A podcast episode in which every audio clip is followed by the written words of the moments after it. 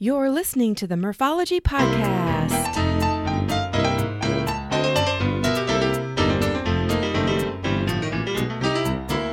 Hi, my name is Crystal Kovacs, and I'm from Bloomington, Wisconsin. Thanks for tuning in to the Morphology Podcast. AKA Murph here to share interviews about biking experiences from cyclists who have pedaled to places all over. Each week we will get to know new people and explore new destinations to ride your bike. And as you listen to these adventures, you may wonder, now why haven't I done that yet?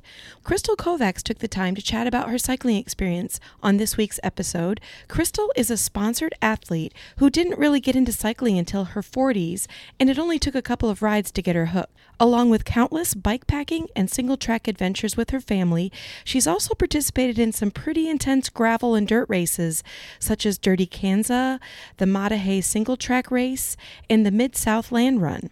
Cycling has changed her in so many ways, she even describes life as before biking versus now. So here's my interview with Crystal. Enjoy. Well, hey, Crystal, how's it going today? It's going great. How about where you are? Pretty good.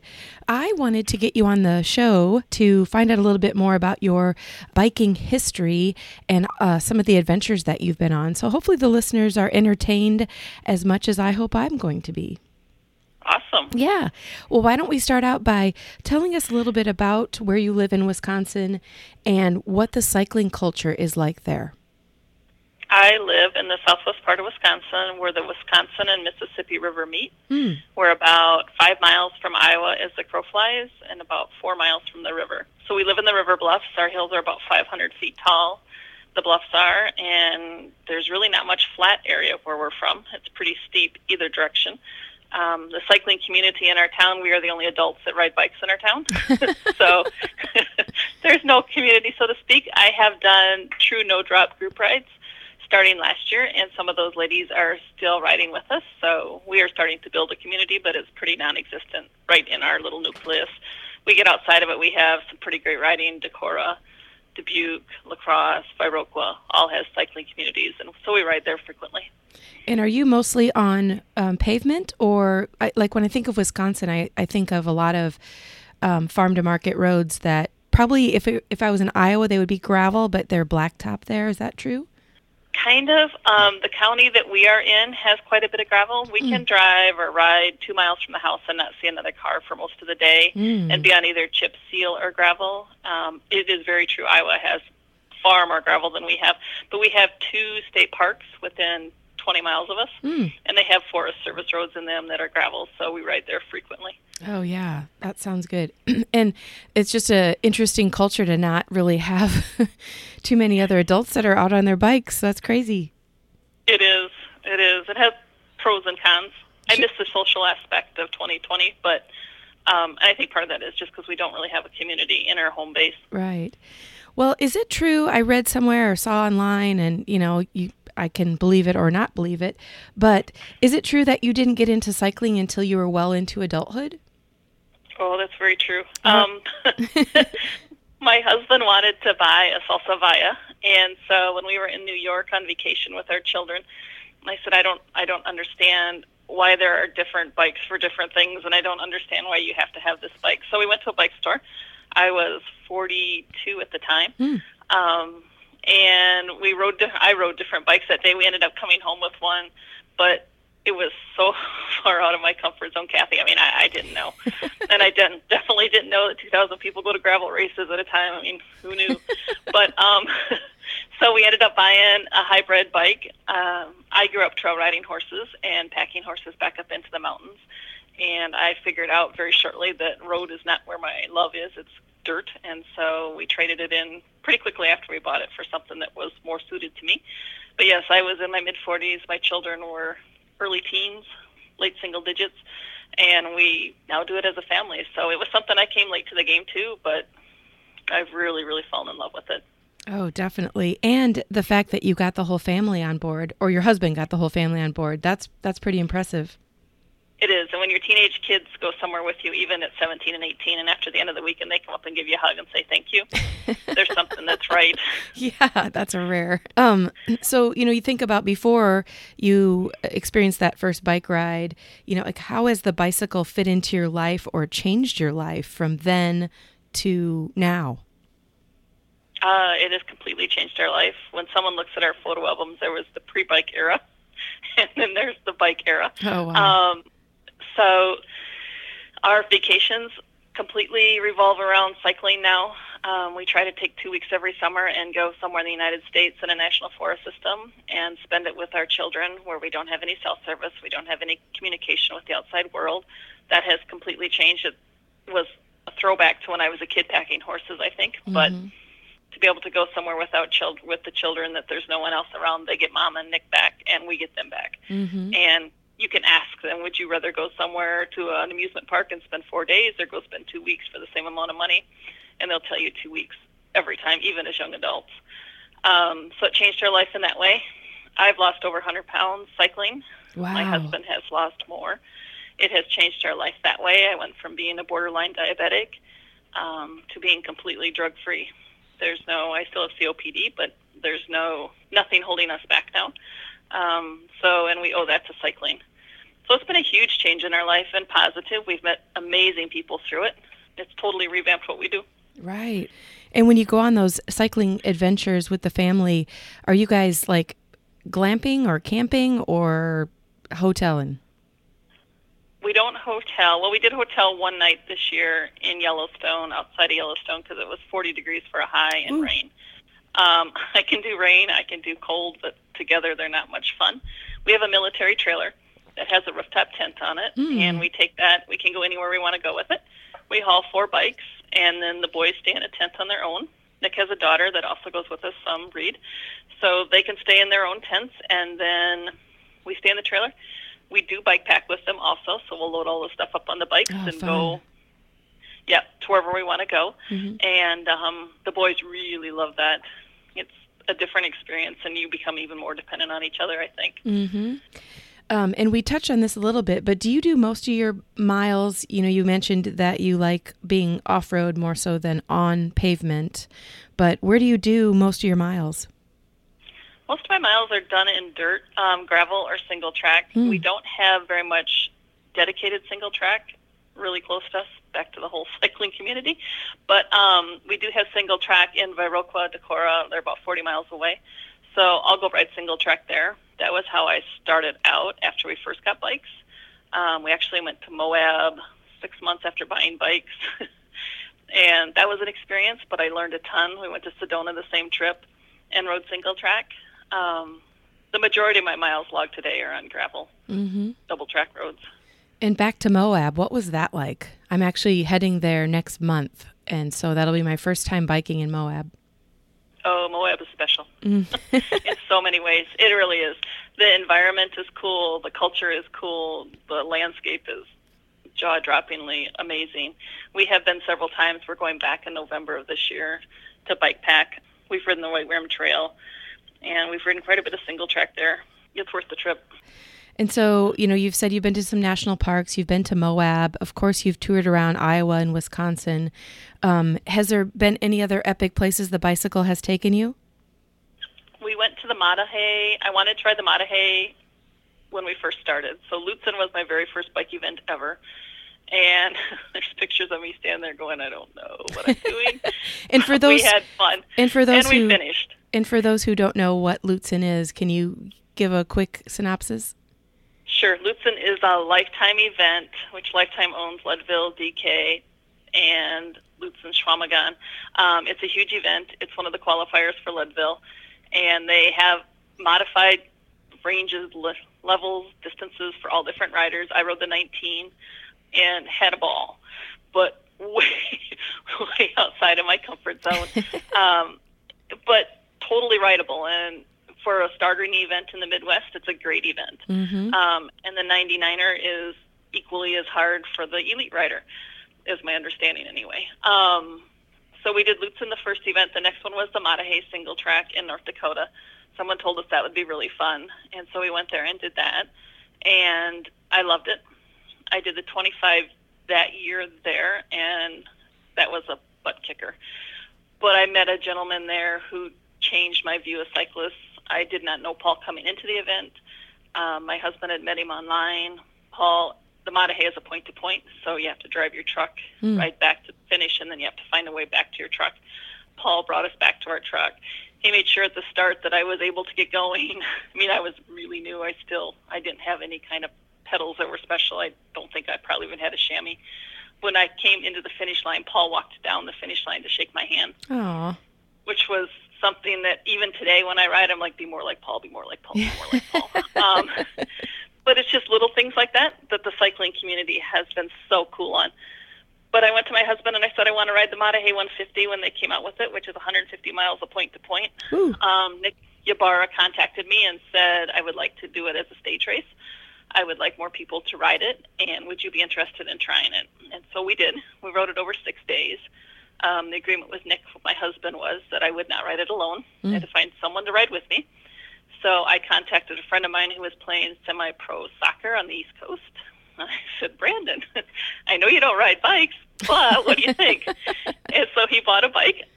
He rides bike all over on the East Coast now. He participates in multiple events a year, and that was kind of his kickoff into riding. But that was a pretty epic event. Nice. And if it's over 6 days, is it the actual route and it's just split up into 6 days and then you like camp along the way? Yes. You ride from Forest Service campground to Forest Service campground, more or less. And then, so we would ride. Nick would meet us at the Forest Service campgrounds and cook for us. So we had SAG. Water is a huge concern on the Maah Daah Hey. And by having Nick there, we were able to have water. So that was a huge help. But yeah, that is one place that the sections of the Maah Daah Hey are exactly as they are when Teddy Roosevelt was there. I mean, it has not been changed at all. It's not bermed. It's Nick Ybarra mows it. Strangely, courageously enough, he mows 100 miles of it down and back, so you can follow the mowed trail. And he does help the trail, but it's not an urban single track trail. It's raw and it's rugged. Wow. And did you have a special bike for that? I rode my Salsa Spearfish on it. Oh, okay. A quick interruption to tell you this week's podcast is sponsored by Lizard Lips Lip Balm. These great lip balms contain natural ingredients, come in a variety of flavors, and you can choose certified organic or balms with sun protection. Check it out at lizardlips.net. Now back to the show. And you had mentioned, or at least you said, DK, have you done the Dirty Kanza as well? I have. Ooh, tell us about that. I did DK the first time in 2000. 18. I was signed up for the 100. It would have been my first year riding gravel, and it would have been my longest race. I made it to mile 60, and we turned into the wind. And we do not have long, sustained winds here like they have in Kansas. And the joke I always say is Kansas needs more freaking trees. We turned into the wind, and it was so hot, Kathy, that I quit drinking because I was frustrated, and then I got dehydrated. And so a rancher found me in the ditch. And I had called my husband, but he stayed with me, being the sweet man he was, until Nick got there and picked me up. But I think failure sometimes is the best jet fuel to success. So I came home from there hungry to go try again, and I went back in 2019 and rode the DK100, had a blast. It was hot again. It wasn't always all that fun, but we rode it. And when I came back in 19, I was a sponsored rider for Salsa, so that was also... There was different eyes on me, I felt, than what there were before without any pressure. So, yes, DK is really, really fun. And like you mentioned, that's gravel. And also you mentioned it was fun, but it's more of like a type 2 fun, right? Like it's a... No, it's a type 1 fun. Oh. No, it was... Though when we went north on DK in 2019, I felt that the single track experience was a huge help because there were parts of it that weren't really... gravel as we know gravel in Wisconsin anyway. But yeah, it's fun. I would recommend anyone go try it. A quick interruption to tell you this week's sponsor is Thirsty Pigs, a full-service mobile event company offering beer, wine, spirits, plus catering for any indoor or outdoor event. Check out more at thirstypigs.com. Now back to the show. How about any other organized rides that you haven't mentioned? I have done Mid-South Land Run twice. Both times were a great experience. I got to experience it last year in the mud, which was, to me, really, really fun. I'm not a fast rider, but I'm a slogger, so mud kind of evened out the field, and I had a ball. I've ridden Barry-Roubaix in Michigan, Dairy Roubaix here at home. the Maah Daah Hey, as I mentioned earlier. Mm-hmm.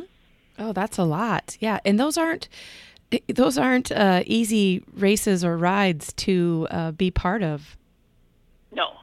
No, it's as a new person coming into the sport, being in a pack leaving town is scary because you're totally dependent on your neighbor to not run into you, not knock you over, not run over someone's water bottle. But there are also great support systems out there. When I've been stopped on the side of the road for whatever reason, I've never had anyone ride by and not say, "Can I help you?" Oh, nice. And you're okay. Mm-hmm. I mean, it's a really supportive group. So. And I'm going to agree with you. I don't know. The thing that gets me mentally when I'm riding a bike is wind. Like, it's just, you can't see it. It's just there. It'll sneak up on you, because if it's behind you, you're like, I'm feeling so great riding my bike right now. And then you take a turn and boom, it gets you. Yeah, it does. And it's not something, I can train for being hot at home. I can train for being thirsty. I can train for all of that. We don't have that wind at home. Mm. So it's not something. I've learned that I can go to Dubuque and ride in the open and get that exposure that we have trees here. Sure. I ride 2 miles and I'm in a tree-lined road, mm-hmm. but I've learned to go somewhere else and find that, because it is an essential part of it. Mm-hmm. And, COVID has kind of ruined 2020 plans, but did you have some races or rides scheduled this year that you weren't able to participate in? Everyone except Land Run so far. Yeah. Gosh, what a bummer. Yeah. Well, how about any great bike packing or biking adventures that you want to share that you've been on? We took the boys. My oldest is in the military. He's in basic training. So this summer we took our youngest to Yellowstone. Hmm. We spent 2 weeks in the Wyoming, Montana area. We started out in the Bighorns and then went to the Gallatin National Forest and Yellowstone, and then back into the Gallatin. So we spent 2 weeks bike packing with him. It was a trip of a lifetime for him. Yellowstone was always something he'd wanted to do. So I told him I had one more trip left, and one of the blessings of COVID is that the national park system is not as overloaded with tour buses as typical. So we got to experience parts of Yellowstone that would have been wall-to-wall people any other year, but pretty much just walking through them this year. So that was really great. We did that. I went to Michigan with two ladies who had never bike-packed last month, and we just chose a long weekend. I rode the ferry over. They picked me up. We went into the Manistee National Forest. Mm. Matt Acker had made a route for us, and so we rode that, and that was a really fun experience to get to see them do something totally different with their bikes. My husband and I are headed to northern Wisconsin next week for a bike-packing trip. We're going to ride a few miles, and then we're going to Moab again in November. Nice. So when you say bike packing, I'm sure listeners know that means you are putting everything that you need on your bike, for overnight, for camping, possibly for food and water as well. But have you dialed in your backpacking setup pretty well? Because I know when I go bike packing, I am changing stuff up almost every time I ride. I wouldn't call mine dialed in, but I take pretty much the same stuff when I go. We have a sleep system from Big Agnes that really works well. Mm. When I go alone, I have a tent. It's actually my son's tent when we go as a family, but I take my son's tent when I go alone, and that works really well. It all packs up compactly and light. I don't know that I would call it dialed in, but it works. And we try to, when we go on our own, if possible, make sure we have water caches, or we know where there's water along the way, mm-hmm. so you don't have to carry so much water. Water's super heavy. Right. But food, dried food, you'd be amazed how good sugar tastes and real food tastes when you come back after a week, but yeah. Yeah, you never realize when you have packaged food on your bike, and after a long ride, you're like, oh my God, this is so good. But I bet if you ate the same thing in the comfort of your home, you would be like, what is this? Yeah, you would need it. Salty and yuck. But it tastes good at the end of the day, you're right. Yeah, exactly, yeah. Any, favorite places that you've been on a bike? Yellowstone to me would probably be, I don't know, it might be on my top of my list if I have had that adventure. But any favorite or must-see places that you've been on your bike? Yellowstone is gorgeous. Yeah. There's traffic, but the Gallatin, I always tell the kids, Yellowstone doesn't know where it starts and stops, and the Gallatin Forest doesn't know where it starts and stops. Mm. And they seamlessly all go together. And there are forest roads, Kathy, for miles in the Gallatin. There are bears, and that changes that landscape a little bit for us as a family packing. If it was just Nick and I, and we were the only two in the tent, and I knew there wasn't a tent further away with my son in it, I would be more likely to bike pack further into the Gallatin than I was with Brett being with us, even though he's 17. Mm. We did stay in a Forest Service cabin north of Yellowstone that was in the highest concentration of grizzly country in the lower 48. They had barbed wire over the door, over the windows. Holy moly. But it was beautiful. We did ride bikes quite a bit in and out of that cabin, and we're really careful. But yes, Yellowstone is definitely one of them. Moab, Utah. Utah in general is one. Mm-hmm. I have ridden parts of the Wild West Route. That's gorgeous. That was in Utah. The Maah Daah Hey is beautiful. There's so many beautiful places. We spent time in the Custer National Forest or Black Hills National Forest. That's beautiful. I think, of course, people listening to this podcast are all into cycling because that's what it's about, but it's almost any place that, let's say you drive every day a certain route. When you take the time to do the same route on a bicycle, it's amazing the beauty you find in almost any route, even if it's in the city. Yes, you're different. You're small. Yeah. I think when you go anywhere and you figure out how small you really are in the reality of the world, it's staggering. And it's so easy to do that on your bike. I have done running also. Running for me does not work. I don't like running down hills. I really don't like running up hills. But on the bike, you get to experience all of that while totally looking around. And we've been on trips where I feel like all I do is go, wow. Yeah. Wow. Yeah. Yeah, and you have the time to be able to look around, while you're cycling. You have time to enjoy where you're at. Yeah, and you mentioned running. I have the exact same attitude about running. I've tried it. It's just not for me. But I will say when you're off pavement, so like what you said, you're on trails, I have to watch my footing the whole time because I'm just so afraid I'm going to twist an ankle or, break something. So I miss out on seeing all the beauty. So that's why biking is perfect. Yes. Yeah. I could not agree more. Yeah. Okay. So we know you have tons and tons of biking stories. Anything like funny or embarrassing that you would be willing to share? Sure. Right. I did Land Run 2019. It was a dry year. There were nominal puddles. And right before the Margarita stop, which is mile 67 maybe, I came around the corner and my son had went home. I was all by myself, so I was having the time of my life. Came around the corner and I saw a photographer. I thought, whoo, I'm going to get my picture. So I went down the hill off the bridge and there was a mud puddle. And he was standing on the other side of the mud puddle, and I even looked back over my shoulder as a photographer to see what was going to be in the background, and it looked okay. So I hit the mud puddle fast, and my bike disappeared. I mean, it just disappeared. I popped up. I said, "Did you get it?" He's like, "Yeah, I got it." I was mud from head to toe. Now, I was staying with two ultra athletes for salsa in the same condo, and my joke when I left the house that day was, I am not coming back to this house unless I finish, because I'm not looking at you two. Right. Unless I have a cast on my neck.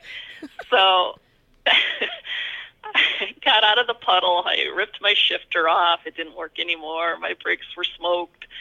I pushed my bike under the bridge to the margarita stand, and those guys were well tanked. Yeah. I was muddy.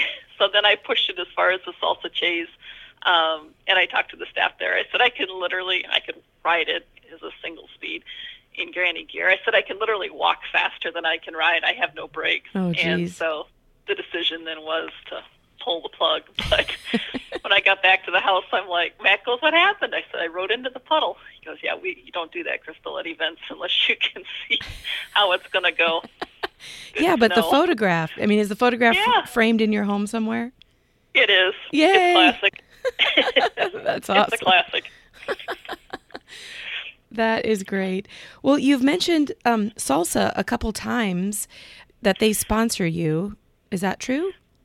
They do. Yeah. How did that get to be? I approached Salsa and said, I don't think you market to me. And yes, we do. No, you don't. Anyway, I'm so proud of Salsa that they were willing to step out of the box of what the normal athlete on marketing material is for the cycling industry and take a chance on someone who wasn't normal body type, normal body size, normal body age, or not an ultra endurance athlete. And they did with me. And so that chance has, I hope, paid off well for them. But I told them, I said, your marketing, you know, your ultra-endurance athletes are 1% or less of the entire cycling industry, and I make up 98% of it. You know, there's so many people out there like me who maybe were athletes at one time. Life got in the way. They aren't now. They're mothers, they're fathers, they're people with children. But we have money that we would like to spend, so market to us. Sell us a dream. So Salsa stepped out of the box. They took that chance. It's worked out well. It's a relationship that works for both parties. I'm eternally grateful to them. The inclusivity I have found in the bike world has been nothing but complete. I've never had anyone tell me you're not fast enough for that group set, or, you know, we think you need to ride this bike here. Whatever I've wanted or asked for, I've received. It's been amazing. Awesome. And you're so right, because the percent of professional athletes is so small, and the rest of us are the ones that, you know, spend the money on all the fun parts of cycling and doing things that, you know, like put weight on our bikes and add bags and do all the fun stuff as far as adventures going. So you were spot on that. Yes, and it's been, you know, and I approached Nick Ligon with Shimano last year, and we were kind of, you know, will it work, will it not work? And Nick's like, yeah, it'll work. So, you know, and Shimano's another company that came on, and it's just, it's great to be able to, for people to be able to see someone that they can say, hey, if that woman can do that, I can do that. And I think that's so important, because I think there are so many females anyway who come up to me at events and say, I didn't know if I could do this or not, but I saw a picture of you and I figured if you could do it, I could do it. That's what it's about. We used to do, I started No Drop group rides with Salsa in 2019. At major events, we did one at DK, one at Land Run, one at Barry-Roubaix, and they were true no drop rides, Kathy. I mean, we only rode as slow as the last person rode. And at Barry-Roubaix, there was a lady who kept saying, I can't do this, I'm sorry. She told me she was sorry 50 times before we got out of the parking lot, I think. Finally, I'm like, stop. Right. Stop. You're not sorry. This is who this is for. She had never ridden on gravel. By the time we got back, she was flying down the hills going, wee, and her husband was smiling from ear to ear. But if we can touch lives like that, that's what it's all about. I was going to say, that is totally what it's all about. And hopefully, you know, that woman remembers the beginning of her day versus the end of her day. Yes. Wow. Yes. I guess we're on the topic. What advice would you give people who don't think they can get back into cycling, or maybe want to, because I think your story is amazing. You know, you mentioned, you know, getting back into cycling in your mid 40s, or I should say early 40s. And then also the weight loss. I mean, that's incredible in itself, because there's just so many other factors to life, and just to take one sport and then that transforms you is pretty amazing. I would tell them that when we first started cycling, we have a gun range that's 5 miles one way away. When I rode to the gun range and back the first time, I thought I had rode to Mexico. Like, it was so far to me. But when Nick and I first started exercising, we would do short distances, and it was a big deal to us. Now I know people who had been cycling a while would be like, that's nice. Right. I do that to warm up so I can actually go ride my bike. But that's not what it's about. It's only about your journey. It doesn't matter what someone else's journey is. It's about your journey. And my hashtag is my journey redefine me, and how true that is. You know, I mean, you can go to an event as a cyclist and be the last person across the line, and they'll still be there waiting for you at most events, most large events. And it doesn't make your day any less of an adventure or any less of anything than the guy who won. It's still your day, and you still cross the line. So you know, I mean, when I finished DK in 2019, Jay Peterberry came up to me. He had finished the XL. I was finishing the 100. He still beat me in. And he came up and he gave me a hug, and I'm like, well, I said, I was really slow. He's like, Crystal. He goes, you were still out there working for all those hours? He goes, I'm proud of you. Yeah. And I wanted to cry, and it still gives me goosebumps. I was like, oh, thank you. He goes, no. He goes, I'm serious. He goes, you worked just as hard as anyone else who rode that amount of time. So it's only about you. I love it. Which I think is so true. Yeah, it is. I mean, and the nice thing about the sport of being on a bicycle is that it's something you have to do on your own. You have to pedal. Yep. But yet the community is, I've never experienced negativity in the cycling community. It's just everybody is helpful to everybody else.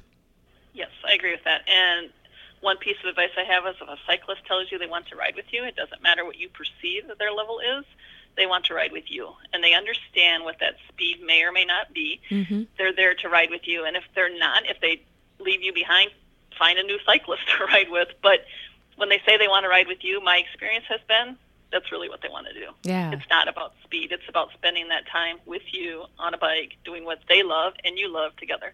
Oh, so true. Yeah.